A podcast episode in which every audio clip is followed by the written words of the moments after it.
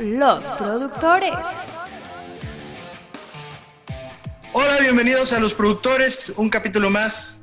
Les recordamos que es un capítulo nuevo de Los Productores y espero que los hayan estado disfrutando. Nosotros de verdad que los disfrutamos mucho. Va a ser el mejor de todos. ¿Tú crees? Es que No va a tenemos. estar Ángel. Es que tenemos. No era- está esa, Ángel. esa era la sorpresa, pero Manolo está tan emocionado de que Ángel no esté el día de hoy. A huevo, a huevo, sí. Decidió adelantarlo. Muy bien, Manuelito, está muy contento. Bueno, ese es uno de los adelantos. El otro adelanto que les voy a hacer es los temas que vamos a estar platicando el día de hoy. Eh, uno de ellos es cómo nosotros los productores podemos manejar nuestra afición por un equipo y, y trabajar en un área de reacciones donde nos piden ecuanimidad y pues no ser tan, tan parciales. En realidad lo que se nos pide es la imparcialidad. Y es muy difícil a veces para algunos, para otros. Hay algunas reglas que vamos a estar platicando que se viven en los canales de televisión de, de- de deportes que vamos a estar platicando que son hasta cierto punto muy curiosas.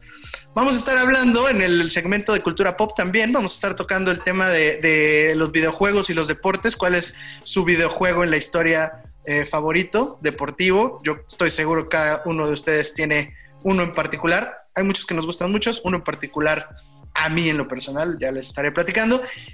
Y la anécdota le va a tocar a nuestro nuevo panelista de hoy, porque ya empezaron las rotaciones y como dijo Manolo, no está Ángel y quiero presentar a Julio, él es productor de Sky, alias Brutus, alias, tienes también muchísimos. ¿Cómo andas, Julio? Eh, el Teo. El Teo. Tengo como apodo para cada panelista. Muchas gracias amigos por, por invitarme. Soy Julio, trabajo en- ahora- actualmente estoy en Sky Sports. Este, estoy principalmente en eventos en vivo, lo que es fútbol, lo que manejamos en el canal. Realmente estoy emocionado, ¿no? Estoy como, como cuando se dieron el beso Britney y Madonna, ¿se acuerdan? Así que no sabía si ser el hombre más feliz del mundo, si, si ver cómo se doraba el taco, es una expresión que ahí luego les platicaremos, o, o qué pasa, ¿no? Estoy muy contento de estar con ustedes y pues sí, aquí estamos agradeciéndoles a todos a por tomarme en cuenta y este, pues brevemente me, me presento, ¿no? Yo los conocí a todos estos barbajanes en el 2010, cuando entré a trabajar a, a ESPN, junto un draft anterior al del liceo, este, no fue tan bueno. Aquí es donde Jerry tenía que interrumpir y decir, no, qué gran draft también. ¿Quién te contrató? Sí, güey, exacto, güey. ¿Quién te contrató de verdad? Eh, Juani. Ok. A mí Juani me hizo la, la entrevista. Me fue fatal en la entrevista. Porque hace cuenta que me preguntaba una cosa, pero le respondía otra del mismo evento. Y me dijo, tu conocimiento es muy vasto, pero enfócate. Y creo que fue con lo que me recibió y con lo que... Concéntrate. Exacto, fue con lo que me, me dijo que era bienvenido porque las me gusta que sepas mucho, pero no me gusta que no lo enfocas. Poco a poco lo irás aprendiendo y negros y aquí estamos, ¿no? y aquí estamos. y- es que creo, creo, creo que en ese año habíamos hecho uno- un- unos cambios y teníamos, este, habíamos mandado nuestras primeras selecciones de draft a otro canal, güey. Entonces teníamos picks muy, muy arriba, güey, de segunda ronda, güey. Exacto, yo era el del canal cultural, habían reclutado a, a- al Chaverín, entonces por eso las, rondas, por eso me tocó ahí. Esta Oigan, y. también es, eres un ejemplo de éxito porque no entraste tan joven a ESPN. En realidad, yo no conocía a nadie que entrara de, de asistente de producción tan grande como tú. Sí, yo entré a los 29 años, o sea, y es que además yo voy a hacer un resumen de todos los capítulos porque yo sé que la audiencia está esperando que mi favorito del medio tiempo, todo lo voy a hacer, no me importa el tiempo que me Date, date, date. Hay que ponerse al día. Yo entré, deja, deja la palanca, yo entré con una antipalanca. Había un, este, es un productor muy grande que sigue en ESPN, el famoso Morbonsi.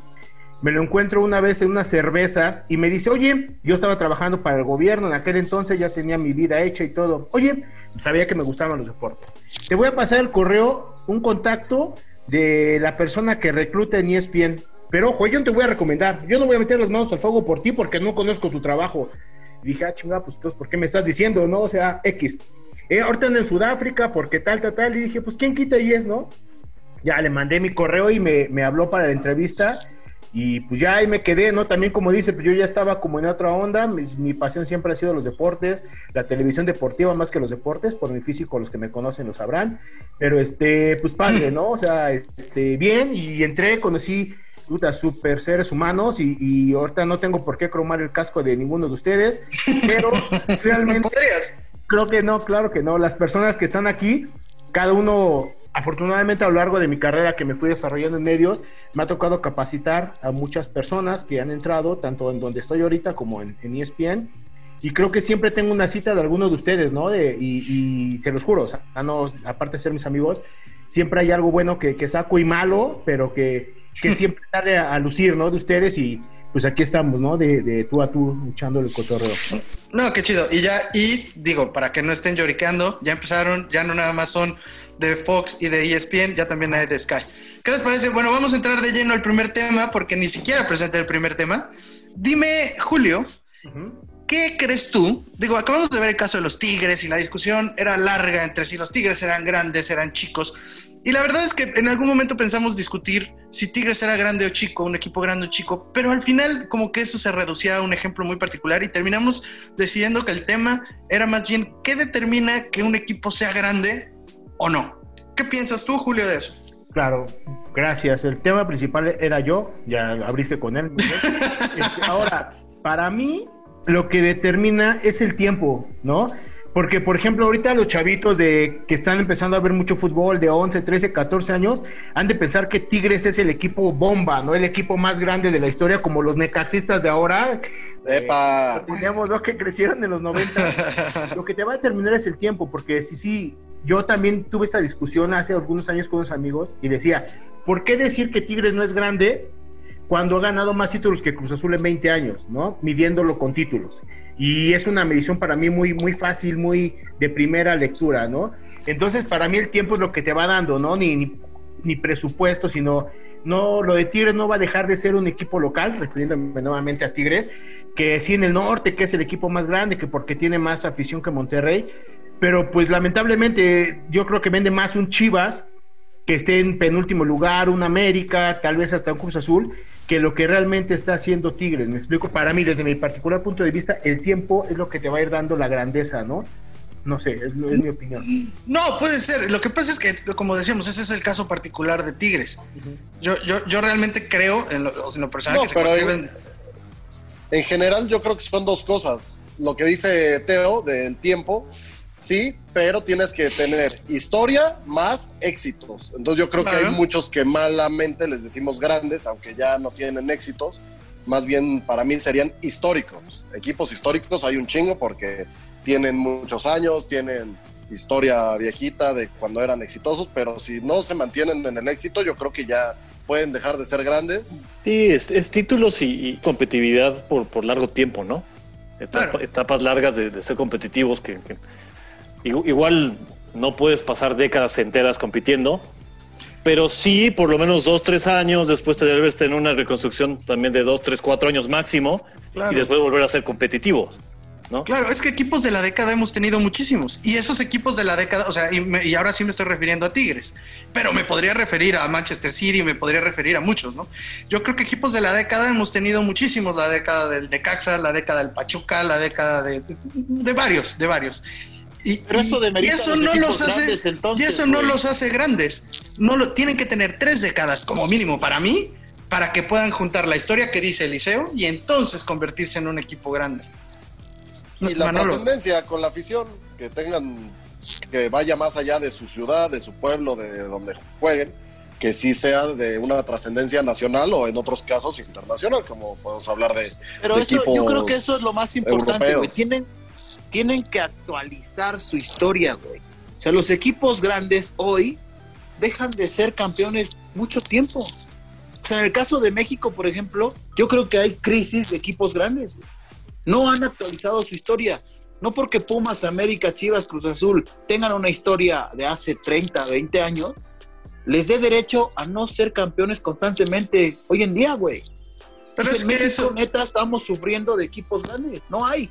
Pero, Hemos bajado los parámetros, güey. Eso es, pero Tigres, no estás diciendo. Tigres, si hubiera ganado Tigres al Bayern Múnich, si lo hubiera ganado, neta, neta, ya estaría con el mismo pedigrí de todos los equipos grandes en México. Con el mismo pedigrí. no, no, creo yo. ¿eh? Por el Mundial de Clubes. Sí, sí, sí. Porque te digo, hoy un equipo grande, ¿qué es? Pues es lo que te están diciendo, historia más títulos. Tigres no, no, la historia ya no, güey. La historia ya no. Pero es que eso según lo que tú dices. Como Pumas, como Cruz Azul, como el mismo América y Chivas, ganan muy poco ya. Muy poco, güey. Oye, Manolo, bájate la chamarra tantito que le estás dando en la madre a tu micrófono. No, es, la papada, güey. Es la papada. no mames, no mames. Es la gastritis. Es que ya la pandemia ya lo ha rebasado. Oye, entonces, para, para, para, Manolo, el América no es un equipo grande. Es, lo que está. Ah, no, ya no tanto, güey. A ver, Manolo, es como lo que podemos analizar. Por ejemplo, United con el Leicester. Un día estábamos platicando a mí que me toca llevar como la parte de Premier League y toda esa onda. Había mucha gente que decía que el United ya no competía a la altura de equipos como el Liverpool, como el Leicester, cuando el Manchester United nos caiga bien, nos caiga gordo, como sea, es el equipo más grande que hay en Inglaterra.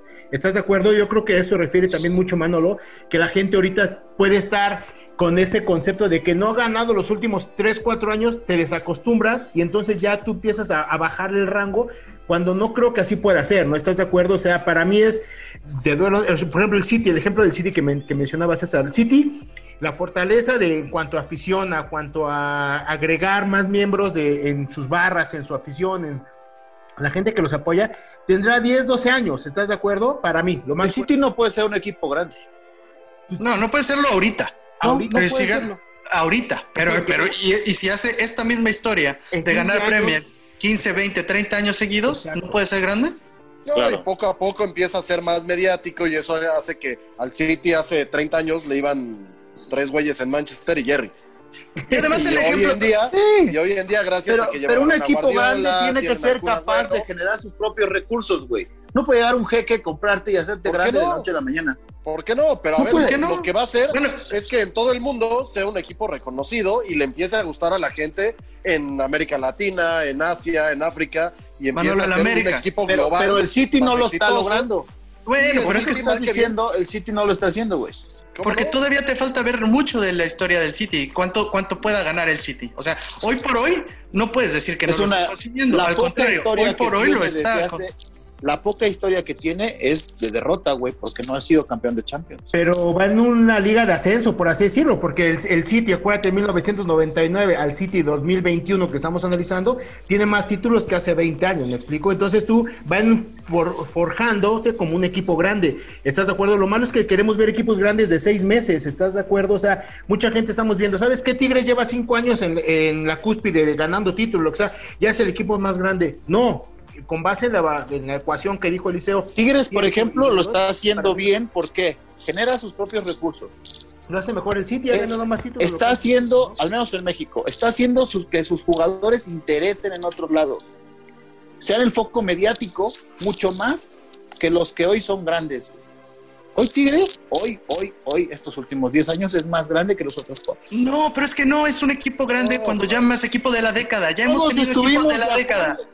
Todos estuvimos viendo contra el Bayern. Eso no tiene que ver. Todo el mundo estuvo. Pero eso es un, evento, un equipo grande paraliza un país. Todo, no, ay, Manolo, pero no por un partido, sino por 30 años de estar paralizando al país fin de semana o cada 15 días. Lo hace América o Chivas cada semana que juegan. Si juega Tigres contra Necaxa en dos semanas o hace tres semanas que jugó, pues no le importa a nadie más que a los de Tigres y a los pocos que somos de Necaxa. Entonces quiere decir que no paraliza. Obviamente si juega un torneo internacional, lo paralizó Jaguares de Chiapas jugando un partido de Libertadores también, y nunca fue grande. Ni a, a, mí me llama la atención cómo quieren hacer grande a, huevo a uno.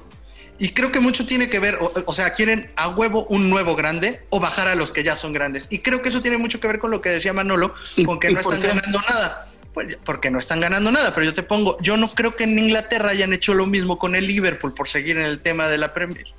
¿Cuántas Premiers ganó Liverpool antes de la última? Ninguna.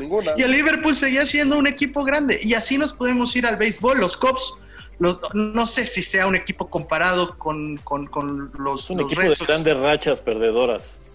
Pero es un equipo de tradición, ¿cierto? ¿A poco no puede ser? Ese sería un equipo de tradición, como, dice el segundo histórico, no tanto un equipo grande. Exacto. Te meten el target, ¿no? De los equipos de tradición por algo por X o Y, te van, te van, se van metiendo en el inconsciente humano, ¿no? En ti como referente. También yo creo que que un equipo se haga referente de una liga está como haciendo la grandeza o te está mencionando de la grandeza que puede o el alcance. Tigres, perdón, para mí no es un referente, ¿no? No creo que en Suecia digan, ah, en México la liga eh, Tigres, tienen, tienen América, Chivas, tal vez, no sé, Cruz Azul. Es cuestión, un aficionado en Suecia se pone a googlear y tiene que ver quién es el que más ha ganado en los últimos años. No, pero pues, eso, eh, eso también depende de, de la trascendencia que tengan y de los seguidores y de la gente que mueven. Un equipo, por más rico que sea, si no mueve gente, si no paraliza, como tú dices, en general, no solo un día, pues no, no puede ser considerado grande. Es lo que le pasa al PSG en Francia. El PSG en Francia es el más ganador, el que tiene más dinero, el que tiene los mejores jugadores, pero pues en Francia no lo consideran grande porque es un equipo Ahora, hay otra, hay otra, hay otra cosa, por ejemplo. tradición y éxito. Por ejemplo, hay otra cosa. La, la ilusión deportiva también creo yo que es considerada un punto para determinar un equipo grande. Jugadores que van a Cruz Azul, jugadores que van a Cruz Azul, no les ilusiona nada, güey. No son campeones hace mucho tiempo. ¿Qué ilusión tienen?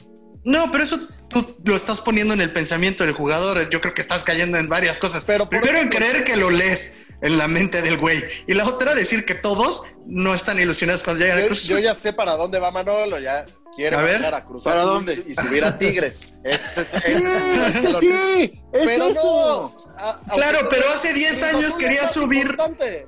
Pero hace hace 10 años no importa. No, César, sí, Manolo, hoy, sí, Manolo. ¿Por qué? ¿Por qué? ¿Por qué? Explícame el fenómeno Toluca, por ejemplo, tú que le vas a Toluca. No que pasa nada con Toluca. de la década. Pueden ganar 20 títulos más y no pasa ¿Por nada qué- con por qué ellos. no pasa nada con Porque Toluca? no son mediáticos, porque no les interesa captar Pero Toluca era lo que está haciendo hoy. Tigres hace 20 Exacto, años. está exacto, Cardoso. tiene a No, Cardoso. no, no, no. Ahora, ¿quieres Toluca buscar un lo mismo ah, de hace 20 años. Ahora, ¿quieres buscar un equipo mediático Ah. que esté haciendo más o menos lo mismo? Ahí está Pachuca. Dime si Pachuca es un Exacto. equipo grande.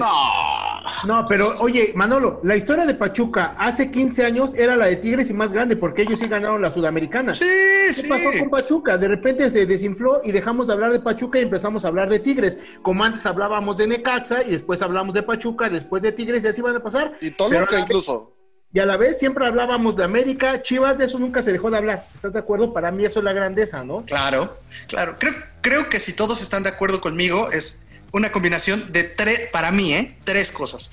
Una es historia, la otra es títulos y la otra es popularidad. Que la popularidad Exacto. les, les hierve a mucha gente porque dicen que no es un concurso de popularidad. No, y lo que sí. pasa es que entre las tres, una no solamente, una sola no te puede hacer grande. Solo la claro. historia sin títulos no te va a hacer grande. Y Los títulos ¿no? sin historia, claro, claro, con leyendas y tal, los títulos sin historia y sin popularidad no te van a hacer grande. Y la popularidad sin títulos y sin historia no te van a hacer grande. Eso es lo que mí- como justo este ejemplo se puede trasladar a la NFL. Los Cowboys es quizá el equipo más mediático, el que todos están sobre la lupa y lleva sin ganar el mismo tiempo que el Cruz Azul. Y son año tras año de fracaso, pero el fracaso genera mucho. ¿Por qué? Porque tienen historia, tienen afición y generan en los rivales odio o generan que te da gusto verlos perder, como le pasa a la América, como le pasa a Chivas, como le pasa Eso al Barça, quiere decir que entonces los vaqueros algo están haciendo con sus aficionados. O sea, algo los Decepcionándolos. para que Decepcionándolos No, pero, como el Cruz pero Azul. están año ahí, son fieles. son Pero fieles. ¿sabes qué? La vigencia también tiene que ver, yo lo unaría a lo que pone César, también estar vigentes constantemente, ¿no? Para bien o para mal, o sea, no hay publicidad mala, por así decirlo, ¿no? Entonces hay equipos que, como te decía, está jodido, que imagínate, Pachuca gana la Sudamericana, fue campeón como tres, cuatro veces, bla, bla.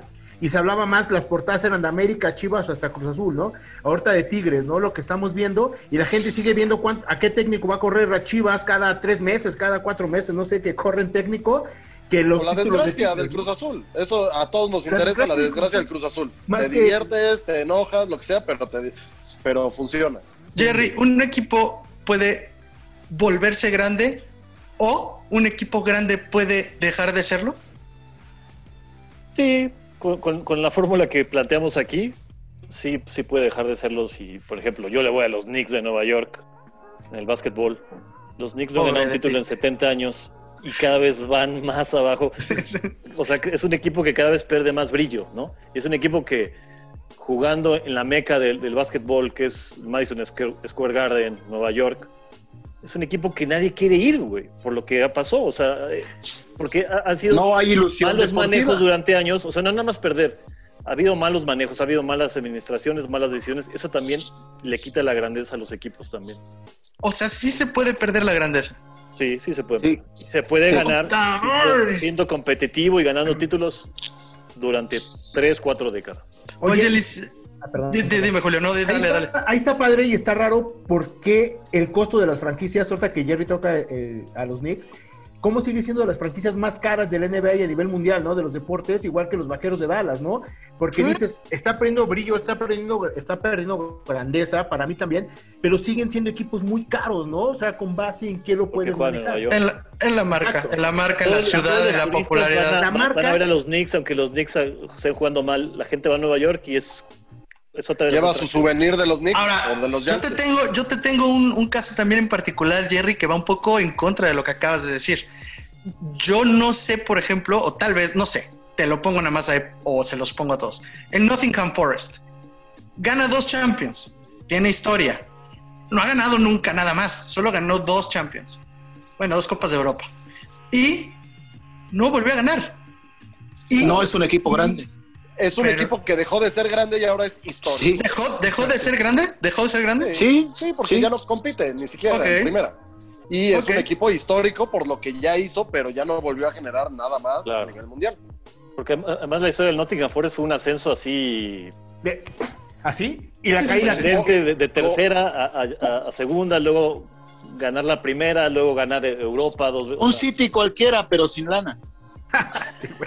Como, el, de los patriotas que ya, ya van desapareciendo. Entonces ya, dejen de discutir, gente. Ya dejen de discutir. Tigres no es grande, no lo va a hacer, a menos de que sean amigos de Manolo. Yo te digo, si Tigres vuelve a salir campeón, empata a muchos equipos con ocho títulos y entonces ahora ¿qué van a decir? de aquí no valen, hermano. aquí hay dos títulos por año. ¿Cuántos títulos tiene Toluca? ¿Cómo, ¿Cómo, que no valen? Pues no compiten con el Toluca. El Toluca tiene más títulos que. hay dos por pero, a ver, pero se juega por ganar, ¿no? ¿O no? Bueno, va a ser el más ganador, pues eso puede ser, pero no. Bueno, y eso te el hace PSG lleva ganando. El Toluca hoy, ¿por qué no es grande? Porque tiene 15 años sin volver a ser campeón. Por eso no es grande, es lo que te digo. Hay que actualizar tu historia tienes que ser campeón. claro, hay que estar. Hay que estar, hay que estar vigente, sí, porque este es el momento en el que Dani, nuestro productor, me dice, ya están deseando como si estuvieran pedos. Que por cierto, mucha gente cuando nos, cuando nos oye me dice que por alguna extraña razón se les antoja abrir una chela. Háganlo, miren, estoy viendo ahorita el liceo. Salud. Y el siguiente tema es eh, hablar un poco también de nuestras aficiones, pero cómo las podemos mezclar en el trabajo, porque como les decía en la, en la introducción, pues a, pues a nosotros nos piden muchísima imparcialidad. Y digo, no es como que firmas con Fox o con ESPN y se te olvida qué equipo le vas. O sea, le sigues yendo al equipo que le sigues yendo. Y también he escuchado casos de la gente que entre más trabaja en medios, pues, le va perdiendo mucho la afición. Mucho de eso. Les quiero platicar rápido algo que es como muy peculiar en los canales de televisión. Uno pensaría que, pues, eh, en esta onda laxa de ir vestido como se te dé la gana, pues puedes llevar una playera de fútbol a tu trabajo, porque todo el mundo va como le da la gana. Pero no, porque a todo el mundo le parece muy poco profesional que vayas a trabajar con la playera que apoyas. Depende, depende en qué, en qué puesto estés. No, yo, yo al principio cuando era asistente de producción, los sábados o el día de la final de la Champions me llevaba mi playera del Barça y no. Yo, lo, sigo haciendo, pero es verdad vas agarrando más responsabilidades, pues lo, lo, vas dejando de hacer. ¿Para qué? Para mostrar esa imparcialidad a todos, a todo tu equipo de trabajo. A mí muchas veces me criticaron porque habría shows con el Barcelona cuando el Barcelona era la noticia. Yo te podía debatir con datos de ratings, el equipo que más genera, un equipo grande, aunque te duela y con la figura más grande del fútbol, que era Messi, pues es noticia lo que hagan. Semana a semana y más cuando no hay un evento específico noticioso que le pueda superar. El problema, el problema es cuando abres con ellos en viernes y no se jugó absolutamente nada. Lo último que jugaron fue Champions el miércoles. que hables con la previa del Barcelona, ¿no? De, me suena. No, nunca abro con previas, no me gustan las previas. Qué mal. No, yo creo que, perdón, agarré la palabra primero. Bien, de eso se trata, de eso se trata. entonces se chingan. No, haz de cuenta que este, pues es, es padre porque nuestro trabajo creo que influye mucho la pasión, ¿no? Pero también súper bien enfocada, ¿no? Porque esa pasión debe ir de la mano de la ética, porque luego sí está cabrón, ¿no? Luego ves unos shows que dices, ¿qué pasó, brother? ¿No? O sea, porque es bien fácil irle a Messi y al Barcelona, ¿no? Como dice Eliseo, porque dan otras, son equipos grandes, al Madrid, al United, al City, al que quieras pero chingate si le vas al Puebla, ¿no? Imagínate, ¿no? ¿qué pones, no? O sea, voy a poner un birrol de pues, Poliano Rivera conmocionando a, no sé, a Ramón Ramírez, ¿no? De hace 40 años, pero yo creo que sí debemos de, tener ese hilito que va de la mano, ¿no? A mí también me acuerdo cuando estábamos en ESPN, que sí nos platicaban que, que en otras sucursales, la más grande de, de, este canal, no dejaban, ¿no? Entrar con playeras de equipos, ni gorras, ni mucho menos. Nosotros sí, sí entrábamos, eh, en aquel entonces nos permitían cuando teníamos el cargo de, asistentes de producción, y este, pero como dicen, vas, vas generando, ¿no? O sea, vas, vas viendo que tu pasión no te tiene que cegar, ¿no? O sea, somos humanos y traes sangre, ¿no? Y de repente ver que tu equipo se va a una E4, ¿no? En un, este, play, ¿no? Por cualquier cosa, pero creo que tiene, deben ir de la mano, ¿no? Sí, de hecho me gustaría preguntarle también a Manolo, porque Manolo es de los pocos que dicen que perdió la afición por el América. le va a todos, entonces no tiene Además. No, no. O sea, le va a la América, pero es el equipo al que más odia. lo tienen entusado. No, pero mira, es que sí, la neta sí me pasa, porque pues yo le iba a la América de chiquito mucho, mucho, y lo seguía, pues, obviamente tengo ídolos americanistas, pero cuando ya trabajas en esto, le, le, pierdes la pasión, la neta. O sea, te das cuenta de muchas cosas, te das cuenta de que, de que la mediocridad, por ejemplo, en el caso de México, pues, pues es muy constante, güey. Entonces son decepciones tras decepciones tras decepciones y dices, ¿qué onda? Y eso es lo que tenemos que debatir, la neta. Sí, pues sí, pero eh, eh, yo escuché, por ejemplo, la otra vez que Barack Feber decía que él se consideraba diferente a todos los demás porque él sí le seguía yendo al Barcelona. Él sí seguía clavadísimo con el Barcelona y él si podía pedía no narrar al Barcelona. Es una afición distinta, es una afición distinta porque, por ejemplo, en mi trabajo, en el que hoy en día hago, casi no hablamos de Europa. Entonces, eso hace que yo siga apasionándome por los equipos que a mí me gustan de Europa. ¿Por qué? Porque no los raspo. Pero si hago un contenido de la Liga Mexicana, sabiendo que el América, que las Chivas puede ser tu equipo, pues ya no influye en nada, en nada. ¿Por qué? Porque te estás tan metido en el negocio que lo que haces es temas a debatir, sin importar que sea tu equipo o no. A veces, a, veces hinchas en contra de tu propio equipo con tal de que te dé cosas para el show. Eso llega a pasar. Bueno, es que uno se quiere. Ahí se convierte en un gana-gana, ¿no? Es como cuando apuestas en contra de tu equipo. Claro. si tu equipo gana, va a estar contento. Si pierde, pues ya por lo menos tienes una lana. Las ¿no? sexoservidoras de la televisión deportiva Manolo y Eliseo, cabrón. pues es que sí. pero, pero todos, Teo. Todos. la neta es que todos. Podemos hablar con el productor. Quita mi intro. Ya nada más tengo dos ídolos en este programa. No, y es que pasa diferente. porque cuando es noticia, cuando es noticia, está más fácil. Porque obviamente tienes que tienes que ver cuál es más importante, ¿no? Y ya. Pero cuando es debate, cambia la cosa, güey. Claro, claro. O sea, tú tienes que ver qué debate te puede dar, es más interesante para el televidente que la misma noticia, güey. nos pasa en el caso. Que entonces que han perdido pasión por los equipos que le van. Sí, yo, por ejemplo, del Necaxa. años de carrera? Yo también. Sí. Yo no. Yo, yo, y, no, y yo creo que ustedes que me conocen lo pueden ver. Yo sigo comprando mi abono para ir a ver a Pumas, grabo un podcast de los Pumas. Da igual, el caso es que yo sigo teniendo exactamente la misma afición. Incluso de algún modo creció porque ahora tengo dinero para comprarme el abono. Antes no tenía y entonces ahora sí puedo ir cada 15 días. Este, y, los Cowboys, ¿por qué ya no, ya, no los quieres? ¿Ese caso ¿qué, por qué es? ¿Porque son malos o porque...? No, no, eh, dijo, porque gracias por preguntarme, Jerry. Pero lo que pasa es que yo creo que todos los equipos, independientemente del deporte, tienen una personalidad. O sea, creo que los Cops tienen una personalidad que y todos juegan, todos como que actúan en una obra de teatro y todos tienen un personaje. Y para ser un muy buen equipo tienes que actuar bien de acuerdo al personaje que te tocaron. Si el América es el más grande, tiene que actuar como el más grande. Si los Pumas tienen que debutar niños, pues que debuten niños. Si Santos tiene que ser aguerrido, que sea aguerrido. Y los Cowboys dejaron de actuar su personaje desde hace muchos años. Ya los Cowboys pero son solamente. Y te emocionas otra vez, esa. Pues porque sigue mi corazón de niño noventero que pues se emociona cabrón, pero de todas formas es un equipo que cae gordo porque sigue con la mamonería del América, por ponerte un ejemplo, con la, con la presunción del Madrid, nada más que sin ganar como el América y el Madrid. Entonces es muy La verdad que, es horrible. yo, por ejemplo, sí, sí he sentido que le ha conservado y hasta en algunos casos ha incrementado. O sea, los Knicks me tienen muy decepcionado durante años, pero también ganan esa, temporada que van en octavo lugar, creo, ahí del, este, y estoy emocionado, güey. O sea, ganaron tres al hilo y estaba así de, güey, ya, los Knicks are back, ¿no? Despertó el gigante. Despertó el gigante. sí, sí, sí. Siempre he podido combinar es, ese, e, e, eso, mi pasión, y ser objetivo totalmente cuando hago televisión. O sea... Eso dices. No, igual, yo justo, pasa, justo eso quería preguntarle a Jerry ¿Qué, pasó por su mente, por su cuerpo, el día que le tocó ah, estar trabajando y viendo a los Cubs ser campeones? No, pues ese, por ejemplo, eso fue muy, eso sí fue complicado, güey, porque sí estaba ahí y quería disfrutarlo, pero a la vez estaba trabajando. Eh, afortunadamente tuve tiempo también para disfrutarlo mucho, porque íbamos dos productores y nos, nos dividíamos las entradas y todo. Y él, como sabe que le voy a los Cubs, me dijo, güey, pues disfrútalo, güey, ¿no? Entonces hacía yo el juego, hacía muchas cosas y ya después eh, tenía un par, dos o tres entradas que las veía tranquilamente. Y, cuando se coronaron, pues lo pude ver ahí el, último out, ¿no? Como, como un aficionado. Y fue muy emocionante, ¿no? O sea, la verdad que fue... No debe de ser.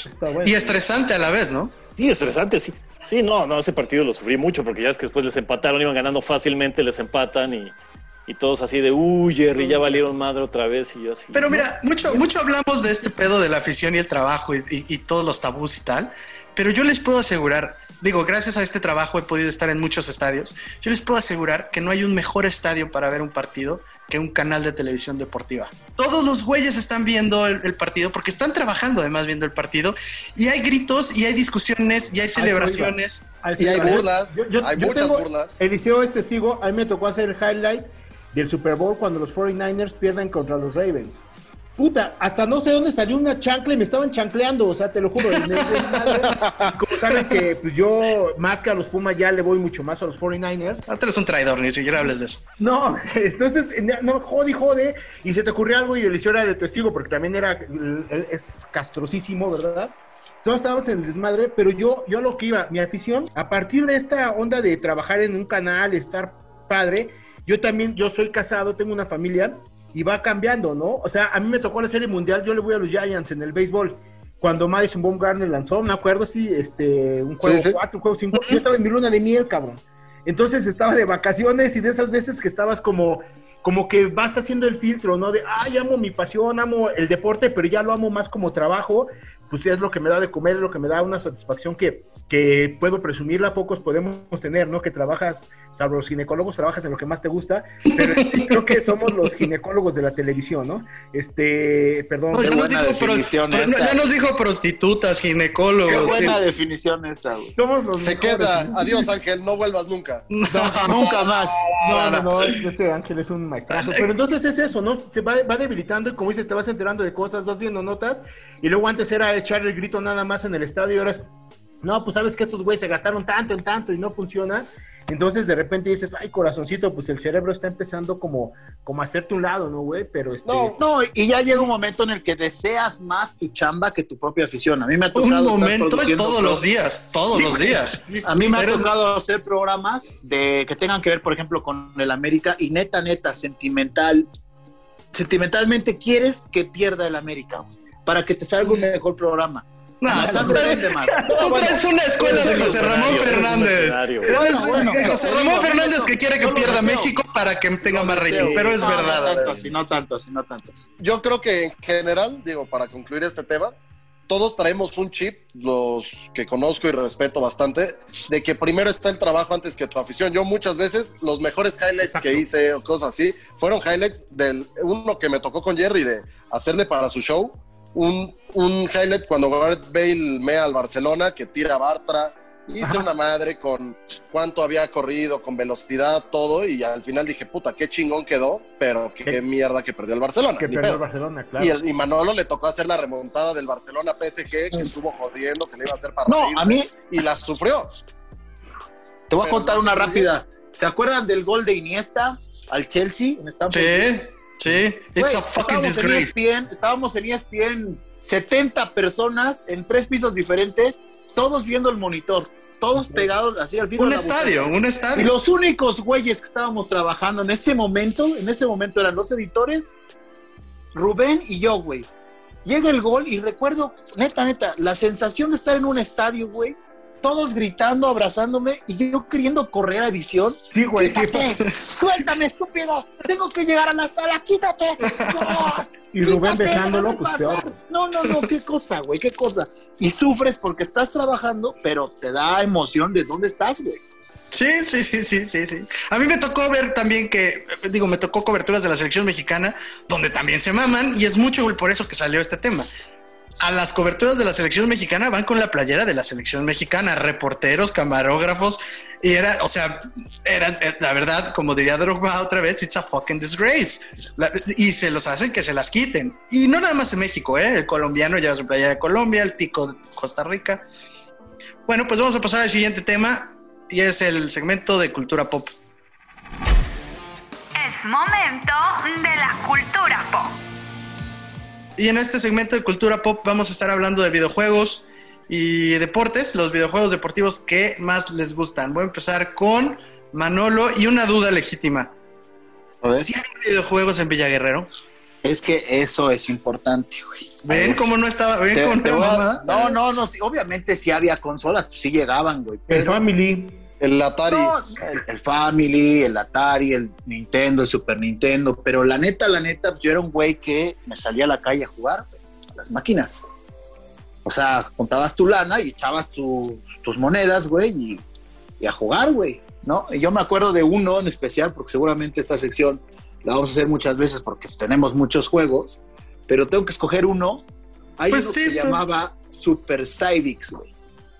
Es de 1995, güey. Jugaban siete cabrones, era la alineación del fútbol, se jugaba un solo tiempo y todos los jugadores tenían mata, güey. Los delanteros tenían mata, güey. O sea, por ejemplo, sí, sí, sí, todos los delanteros eran igual, güey. Los de la melena, esos güeyes eran los rápidos.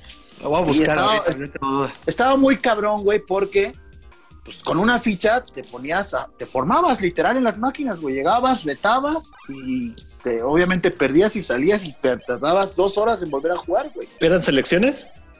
Eran selecciones, güey. Entonces, por ejemplo, Sí, no, sí, no era el que podías anotar con el portero, porque había uno que podías que si agarrabas a Colombia era el René Guita Chafa. Sí, sí, sí, sí. Que se llamaba Loco, güey. Se llamaba Loco. Por ejemplo, Batistuta. Con ese güey puedes anotar, te puedes quitar a todos, güey. anotar. Yo jugaba con Argentina y Batistuta se llamaba Bautista, güey. Sí, eran nombres genéricos, ¿no? Sí, eran nombres genéricos. Y la neta era un pinche, era un pinche arte, güey, porque los güeyes con los que estabas ahí jugando pues te daba esa sensación de que sabías un chingo, güey, ¿no? O sea, agarrabas a Bautista y decías, no mames, ese güey es Batistuta y juega en tal lado y en tal lado y en tal lado. ¿No le ves la mata? Entonces, con tus compas, güey, quedabas como, ay, no mames, este güey sabe un chingo, güey, ¿no? Y además cabe señalar que llegó apenas en el 2012 ese videojuego allá y por eso se le llama ¿no? No, no, no, no, Y entonces, güey, por ejemplo, pues yo tuve muchos muchos pedos por ese juego porque llegaba tarde a la casa, güey ya sabes, te mandaban por cosas y pues me estaba yo haciéndome pendejo jugando, güey, iban por mí, ya nada más. el cambio. El pinche salón de sentías, ya vámonos, llevas tres horas aquí, cabrón. Y ya te ibas llorando. Una vez, cabrón, fíjate, una vez, güey, le gané a un güey, una putiza, güey. 5-6-0, güey. Y nada más sentí la pinche patada en el trasero, güey. Un güey más grande que yo, güey. Un güey más grande que yo, cabrón. Le decían, bueno, todavía existe aquí en el pueblo y me lo he topado, güey. Le dicen el muerto, güey. Y yo todavía lo, lo veo, güey, digo, cabrón, ¿por qué me pegaste aquella vez que te gané, güey? Era un homeless. No se me olvida. No, no, no, no, pero, güey. ¿Pero no se la respondiste? No, no pues yo era un niño, güey. Yo tenía 13 años cuando salió ese juego, güey. El güey ya era más grande que yo, se emputó y me dio un patín, güey, y se fue, güey. La frustración en los Sí, la frustración, güey, la frustración.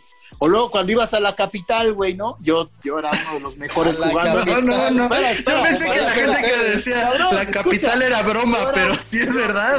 Hay gente que dice la gran capital. poner una música así como de llegando a la capital. Yo era uno de los, de los que mejor jugaba ese, ese videojuego, güey. Un efecto de camión. Me sentí orgulloso, dije, güey, si hicieran un torneo de esta madre, yo salgo campeón, cabrón. Y entonces, pues nos íbamos a Toluca, al cine o así, güey y entrabas a, los lugares estos, no sé, un recorcholis de esos, de esos años, güey. Y te encontrabas güeyes que, que, jugaban muy bien, güey. Entonces yo iba así como con miedo, ¿no? Echaba la, la moneda, güey, empezaba a jugar y me los empezaba a ganar a todos, güey. llegó un momento en que yo dije, güey, te estoy ganando a todos los pinches citadinos en este juego, soy una reata, güey. Y la neta, pues entregué mi infancia a ese juego, güey. Y. Hoy en día serías millonario con eso, güey. La chingada del presupuesto. No, y tenía tres botones, güey. Tres botones. Pase corto, pase englobado y disparo, güey. No había más. Es más, no podías pegarle de primera, güey. No podías dar dos botonazos, güey. Tenías que recibir, güey, para después tirar. Era un pedo, era un pedo, güey.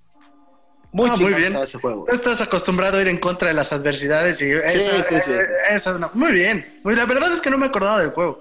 Pero sí, las máquinas era. ¿Y en tu casa nunca jugaste nada? Así como. Sí, después, después llegó el Play, güey. ¿Y te acuerdan del, del Winning Eleven? Ahí empezó todo, güey. que había unas versiones piratas, güey, que te hacían la Liga de México. Sí, sí, sí, sí, sí, Ahí empezó todo, güey. Cuando agarrabas a Roberto Carlos, los tiros libres, ponías el cursor en el segundo monito y siempre da gol, güey. Muy bien. Jerry, ¿tú tienes un juego? ¿Tú tienes un juego favorito? Y yo también no soy tanto de videojuegos. Yo pasé, ¿Qué? ¿Neto? O sea, pasé mucho tiempo sin jugar videojuegos. Se cuenta que de, niño mi papá me. Aquí vienes a jugar hasta las pinches 6 de la mañana. O sea. Eso, deja, deja, deja, cuento mi historia. Yo pasé mucho tiempo sin jugar videojuegos. De, niño mi, papá me regaló un, un, Atari y jugaba. Este. Pues no sé, güey. Moon Patrol, este. Pole Position, no sé, así. y había un basket que era de Larry Bird contra Magic Johnson, se llamaba One on One que era unos pinches monos cuadradísimos, o sea, sabías cuál era cuál por el color, porque no tenía ni rostro, ¿no? claro. y después de eso ya no me compraron ninguna consola, la verdad que yo de, niño era, me, gustaba leer, güey, me gustaba pintar, hacía otro tipo de actividades, o jugaba deportes, pero dejé los videojuegos y no me compré una consola hasta que empecé a trabajar en ESPN, de hecho, con mis primeros sueldos me compré un un Xbox y justo para jugar, como que me dio nostalgia dije, güey, hace un juego que, no juego un videojuego de básquet. Y me compré el NBA 2K4, ¿no? Ah, bueno, ese sí ya es un juego. Y es que tenía, ben Wallace, tenía Ben Wallace en la portada, güey. Así, sí, ya sé cuál, ese es muy bueno, ¿eh? Muy bueno. y hasta la fecha el 2K sigue siendo una Exacto. Y ahí fue, le empecé a pegar otra vez a ese videojuego y yo creo que es el que más he disfrutado, el, el, el 2K que fue el 4, me, fui comprando. ¿Lo sigues comprando? Eh, no, de hecho, ahorita ya no tengo consola desde hace como 5 o 6 años. Órale, ¿otra vez? Otra vez. Pero Con razón vienes aquí a jugar, cabrón. Pero qué bien jugabas el de y, luego, se emputa, y luego se viene a mi casa y como borré un juego porque ya no tengo memoria, se emputa porque le borré el de básquet y ya se quiere ir. y me la hace de pedo. Pues ya vi por qué, cómprate el tuyo, huevón. ya me lo voy a comprar, pero sí, es, el, el 2K. Y además te digo, coincidió que empecé otra vez a, más bien que empecé a trabajar en ESPN y veía mucho básquet y lo estaba jugando mucho, entonces me trae buenos recuerdos. ¿Tú, Julius? Este, pues mira, yo voy a, resumirles mi historia de los videojuegos, cabrón. Yo también, como decía Manolo, me iba a jugar a las maquinitas de repente. Ese juego estaba buenazo. Yo soy como 40 años más grande que ustedes. Pero haz de cuenta que este, yo tengo una anécdota. Cuando entro a trabajar a ESPN igual, me compro mi Play 3 con el FIFA 2011 para jugar FIFA 2011 Pasa, 2012, espérate, me dan, me regalan, había un concurso que hacían ahí, ya sabe quién. Entonces me regala el FIFA 2012 por un concurso de highlights. Y al otro día en la mañana lo fui a cambiar al Blockbuster por una gorra de los 49ers. Así es mi pasión por los videojuegos. O sea, lo que más es. Te valen madre. Íbamos al infierno a casa de Satanás a jugar en las madrugadas increíble, ¿no? Que nos amanecíamos ahí, éramos las únicas personas que entrando a trabajar a las 4 de la tarde llegábamos desmañanados, ¿no? Entonces, este. ¿Pero no tienes uno favorito, güey? Sí, el FIFA. O sea, juegas FIFA, ya sabes, como por convivencia, ¿no? Así como cuando, como cuando estás chavito y te tomas tu Caribe Cooler para que te vea súper chévere. Así prendo mi FIFA y así de, ah, ya se me lesionó el medio. Ah, pero juegas FIFA por convivir, no puede ser tu mejor juego ese, güey. Pues así está, ah, güey. Ahí, ahí el Pro Evolution es mejor que el FIFA, güey. No, estás loco, estás loco. El, sí. el FIFA es para convivir, güey. No, el FIFA. Por eso yo. El FIFA fue. El Pro, el Pro Evolution fue mejor que el FIFA, pero hace tiempo. Ahorita Mucho mejor. Ahorita ya la rebasó, ¿no? Sí, ahorita, por eso. Que FIFA... Pero, el FIFA enteró. No, y en modo de por juego. Eso, por popularidad. no, pero el modo, el modo de juego. El modo de juego hace dos años, pero... Hace dos años pero... FIFA apenas empezó a competir al Pro Evolution. Yo creo que tiene más de jugar. El pedo es que el Pro Evolution se ha estancado y el FIFA sí ha crecido. pero exactamente. Hoy en día yo sigo jugando el Pro Evolution antes que el FIFA es. ¿eh? Pero no, aunque no, Aunque no traigan los logos, el Madrid sea el Chamartín, no me importa. pero no estamos hablando, pero yo no creo que estamos hablando de, de, de, los logos. Los logos van en madre. El modo de juego es mucho mejor. Los, los románticos de videojuegos de fútbol saben que el Pro Evolution es donde empieza todo, güey. Para mí, y justo voy a darme yo mismo la palabra de cuál es mi videojuego favorito.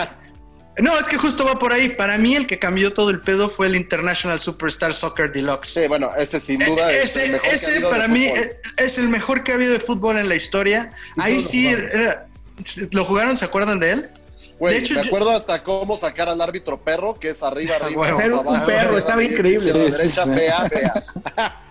Y ahí los nombres de los jugadores también eran una mamada, porque era igual de divertido. O sea, el, el, eh, Batistuta ahorita que dijiste se llamaba Capitale. Yo me acuerdo de... Capitale, güey. Capitale, de, de, por ejemplo, de Italia, el Roberto Bayo se llamaba Galfano, Rabanelli se llamaba Carboni. También fue un juego de 1995. ¿Y sabes qué fue lo que yo creo que fue lo que realmente cambió todo el pedo? La onda de las alineaciones ahí fue la primero que yo recuerdo que podías poner 4-3-4, o sea, no sé, 4-3-2. 4-3-4 está cabrón, César. No, porque yo juego con el portero. Yo juego con el portero. Acuérdate que hay gente que dice que el portero cuenta. No, esa la no, no, merece mi ah, respeto. No, a lo que me refiero es, a lo que me refiero es, eh, creo que mucho eh, cambió el pedo y además le podías cambiar los uniformes. Tú podías pintar el uniforme que querías. Eh, pinche juegazo, pinche juegazo. Ese para mí fue el que lo cambió todo más que el Wii. Tú, Eliseo, ahora sí. Yo, mira, el primer videojuego y el más grande que ha existido es el Tecmo Super Bowl de fútbol americano, que solo podías elegir tres jugadas a la ofensiva y tres a la defensiva, pero aún así era una chingonería. Había jugadas reversibles, de todo. Tecmo, pues, y ya que dejó de existir, el Madden era muy malo, pero actualmente el Madden me parece que es el videojuego más apegado a la realidad de los que hay y es mi favorito. Es el, único, el de deportes, el que todavía me clava y todos los años lo sigo comprando. Llevo igual 20 años comprando el Madden. Pero un par de años que lo hicieron muy malo, ¿no? No, el problema es que ya tiene muy poco margen de mejora, entonces te parece muy similar el del año anterior al de este año. Ahora con las consolas de nueva generación, el Play 5, el Xbox Series, yo creo que el próximo año ya el próximo Madden va a ser con gran expectativa, muy bueno. No, y... el es tradición, ¿no? Tradición pura, ¿no? Es el que jugabas de morro con tus primos y después ya de unas horas decías, ya cámbiale al Golden que van las ponzoñosas, ¿no? Entonces, sí, sí, unas grandes historias ese videojuego. Este Tecmo, como a Manolo, me llevó a recibir varios golpes porque como yo me la pasaba jugando todo el día, jugaba con mis hermanos, mis primos que eran más grandes, les ganaba, me burlaba y varias patadas me llevé. ¿Con qué equipo jugabas? Jugaba con Filadelfia de Randall Cunningham porque ahí podías correr con oh, el pinche Randall Cunningham. Y ya si no, si me prohibían jugar con Filadelfia porque pasó, jugaba con los Lions de Rodney Pitt, que era el mismo sistema, correr con el quarterback y hacer unas unas farmacéuticas como le llamo yo. Pinches reglas de los videojuegos. Los Raiders también, güey? Con este un amigo en común que es muy competitivo en los videojuegos, el querido Pablo, que también se escucha de este show. Pablito, güey. Hace poco, hace poco jugué Tecmo Ball con él. Yo nunca lo había jugado, güey, ese güey tampoco. Lo jugamos por primera vez. Le puse unas chingas, estaba tan emputado, cabrón. Yo le, tiré un, lo deja, ¿no? Le tiré un juego sin hit ni carrera también. Ojalá me esté escuchando ese roco porque está emputadísimo. Sin hit ni carrera. no, Con pues a los Yankees. también, oye, hablando de eso de realidad, los de MLB están cabrón, güey. Sí, el MLB, el que va a salir este año, también dicen que viene muy bien ya para todas las consolas. Entonces, es, uno, ese juego curiosamente es el que más nos unió porque es el que jugábamos los cuando trabajamos en ESPN los martes o miércoles y jugábamos de por equipos, una entrada cada quien, se hacían dos bandos, se ponía bueno. se ponía bueno, se ponía bueno. ¿Qué va de esa época ahora que juego del de golf que salió también este año, el de la PGA? Pero cuando juego el de golf sí me siento así de no mames, pinche abuelito, güey. Hasta para los videojuegos. Déjame hablar sí, güey, para que sí, güey, hasta para los videojuegos hay que ser un poco menos aburrido. Pero está bueno, ¿eh? Hasta entre lo que... Otro día habrá que hacer el debate Pro Evolution FIFA eh, exclusivamente porque da para. Es que hay muchos juegos, muchos juegos. Sí, sí, sí, sí, sí. No sé si se acuerdan de uno de Mike Dicta, si lo tuvieron también, que se llamaba Power Football de Mike Dicta. Era malito. No, el de, sí, sí. ¿te acuerdas el de Mike Tyson? Eh, Ah, el Punch eh, Out. Punch Ah, Out. no. Punch Out. Sí, Punch güey. Out. Ese es un juegazazazazo, güey. Juegazazazo. Mi, mi papá se aventó tres semanas enclaustrado en un cuarto hasta que lo pasara. Mi papá.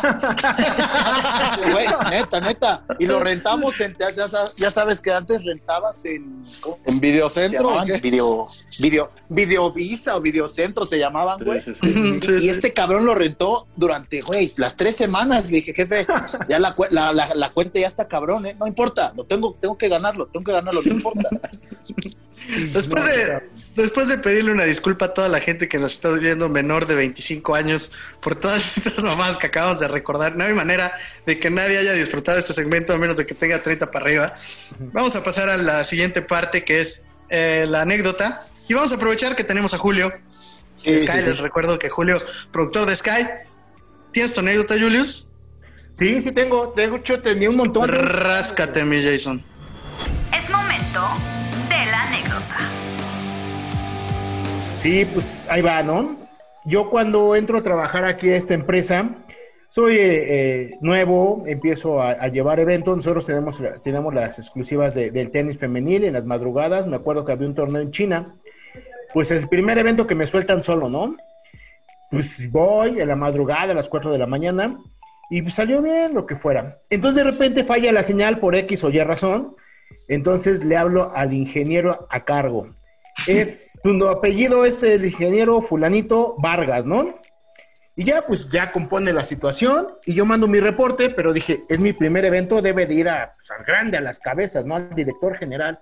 Ya lo mando y muy a gusto acabo, me voy a mi casa y llego a dormir a Tizapán, yo vivía todavía en Tizapán, estoy jetón y a las 9 de la mañana, ¿no? Ya había regresado del trabajo, te fue en la madrugada y suena el teléfono y era mi jefa, ¿no? Y inmediata, ¿qué pasó? Oye, Julio, ¿puedes revisar la, la redacción de tu correo? Yo dije, sí, güey, o sea, va, lo reviso, ¿no? Buenos días. En el día del evento que llevé hoy, bla, bla, bla, tuvimos una pequeña interrupción de fibra, pero todo lo compuso o lo checó el ingeniero Vergas. En el correo del jefe. Va. ¿no? Que si era, se ve que si era. ¿Qué espera? Estoy ya entre dormido. No, como qué pendejo, lo voy a corregir. Lo corrijo y lo mando, ¿no? Directo ya nada más al jefe, al mero jefazo. Discúlpame cuando quise decir, ya pasa. Me vuelvo a dormir, tenía que ir al noticiero de la noche ese día y llego y era ahí en la colonia Roma, un jardincito, así sentado, eh, el jefe, y solo conoce, el que era nuestro jefe así. Ven, cabrón. Y las veces que te quedas, puta, güey, me van a correr, pues discúlpame. Oye, Santi, disculpa, eh, perdón, señor jefe, discúlpame. Pasa lo siguiente, fíjate que entre esto y lo otro se me fue. Lee el correo que me mandaste y dice, oye, disculpa, cuando quise aclarar que el ingeniero Vergas corri- este, compuso eso, lo que realmente quise decir era ingeniero Vergas. Lo corrigió dos veces. Y me dice, no, no te preocupes, cabrón, solo que me, pre- me, me preocupé porque dice, ¿cómo un autocorrector puede ponerte vergas en lugar de Vargas cuando es una ¿Cuántas veces has escrito vergas? Sí, sí, sí, sí. en lugar de Vargas, güey? Entonces fue así de, o sea, me abrazó y se cagó de la risa conmigo y me dijo, güey, qué, qué miedo, güey, con tu autocorrector, güey, quién sabe cuántas veces lo habrás hecho, ¿no? No y era mi mames. primer correo que mandaba, ¿no? Y fue, fue memorable, estuvo, estuvo cagada, ¿no? O sea, Qué No, bueno. sí, No, de correos así bien redactaditos, perfectos, puntos y comas, Manolo es un expertazo, es Un experto, El experto, experto. juega cada cosa. Sí, Porque es- además- es- pasa, es- es- suele suceder, ¿no? Igual, una rápida, porque es- soy invitado, no sé cuándo regrese. Una vez estaba, llegaba de analista, el capitán Beltrán, cabrón.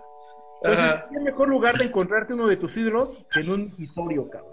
¿En un qué? Migitorio, güey, en el baño. Ah, Volteo. Me ando, me ando, me ando. Nos enamoramos, güey.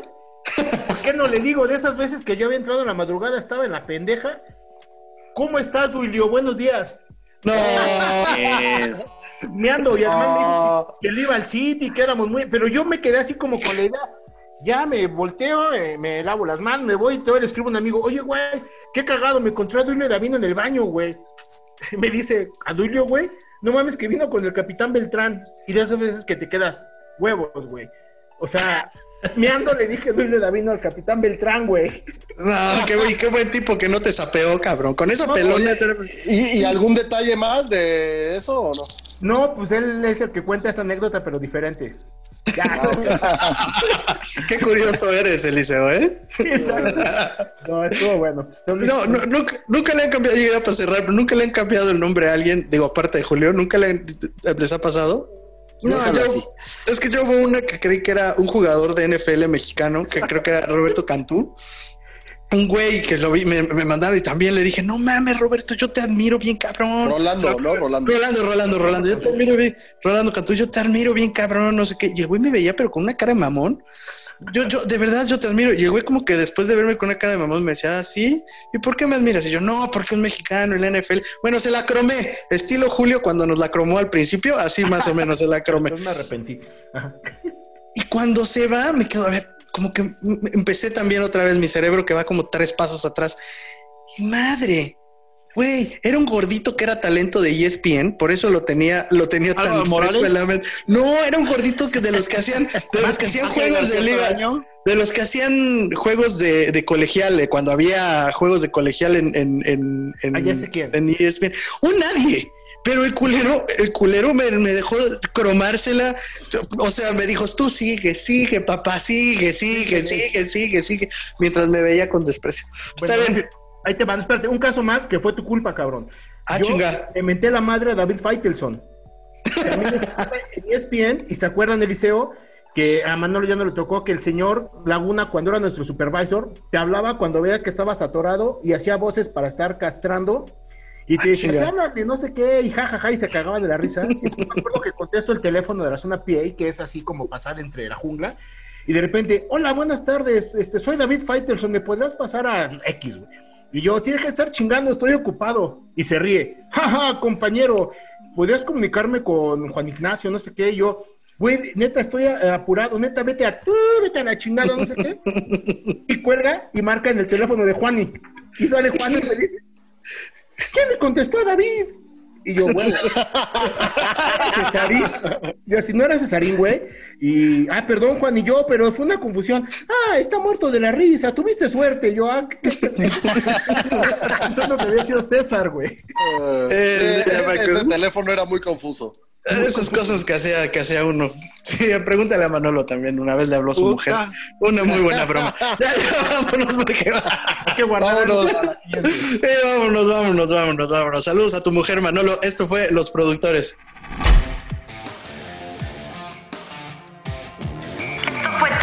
En Los Productores. Te esperamos en el siguiente episodio.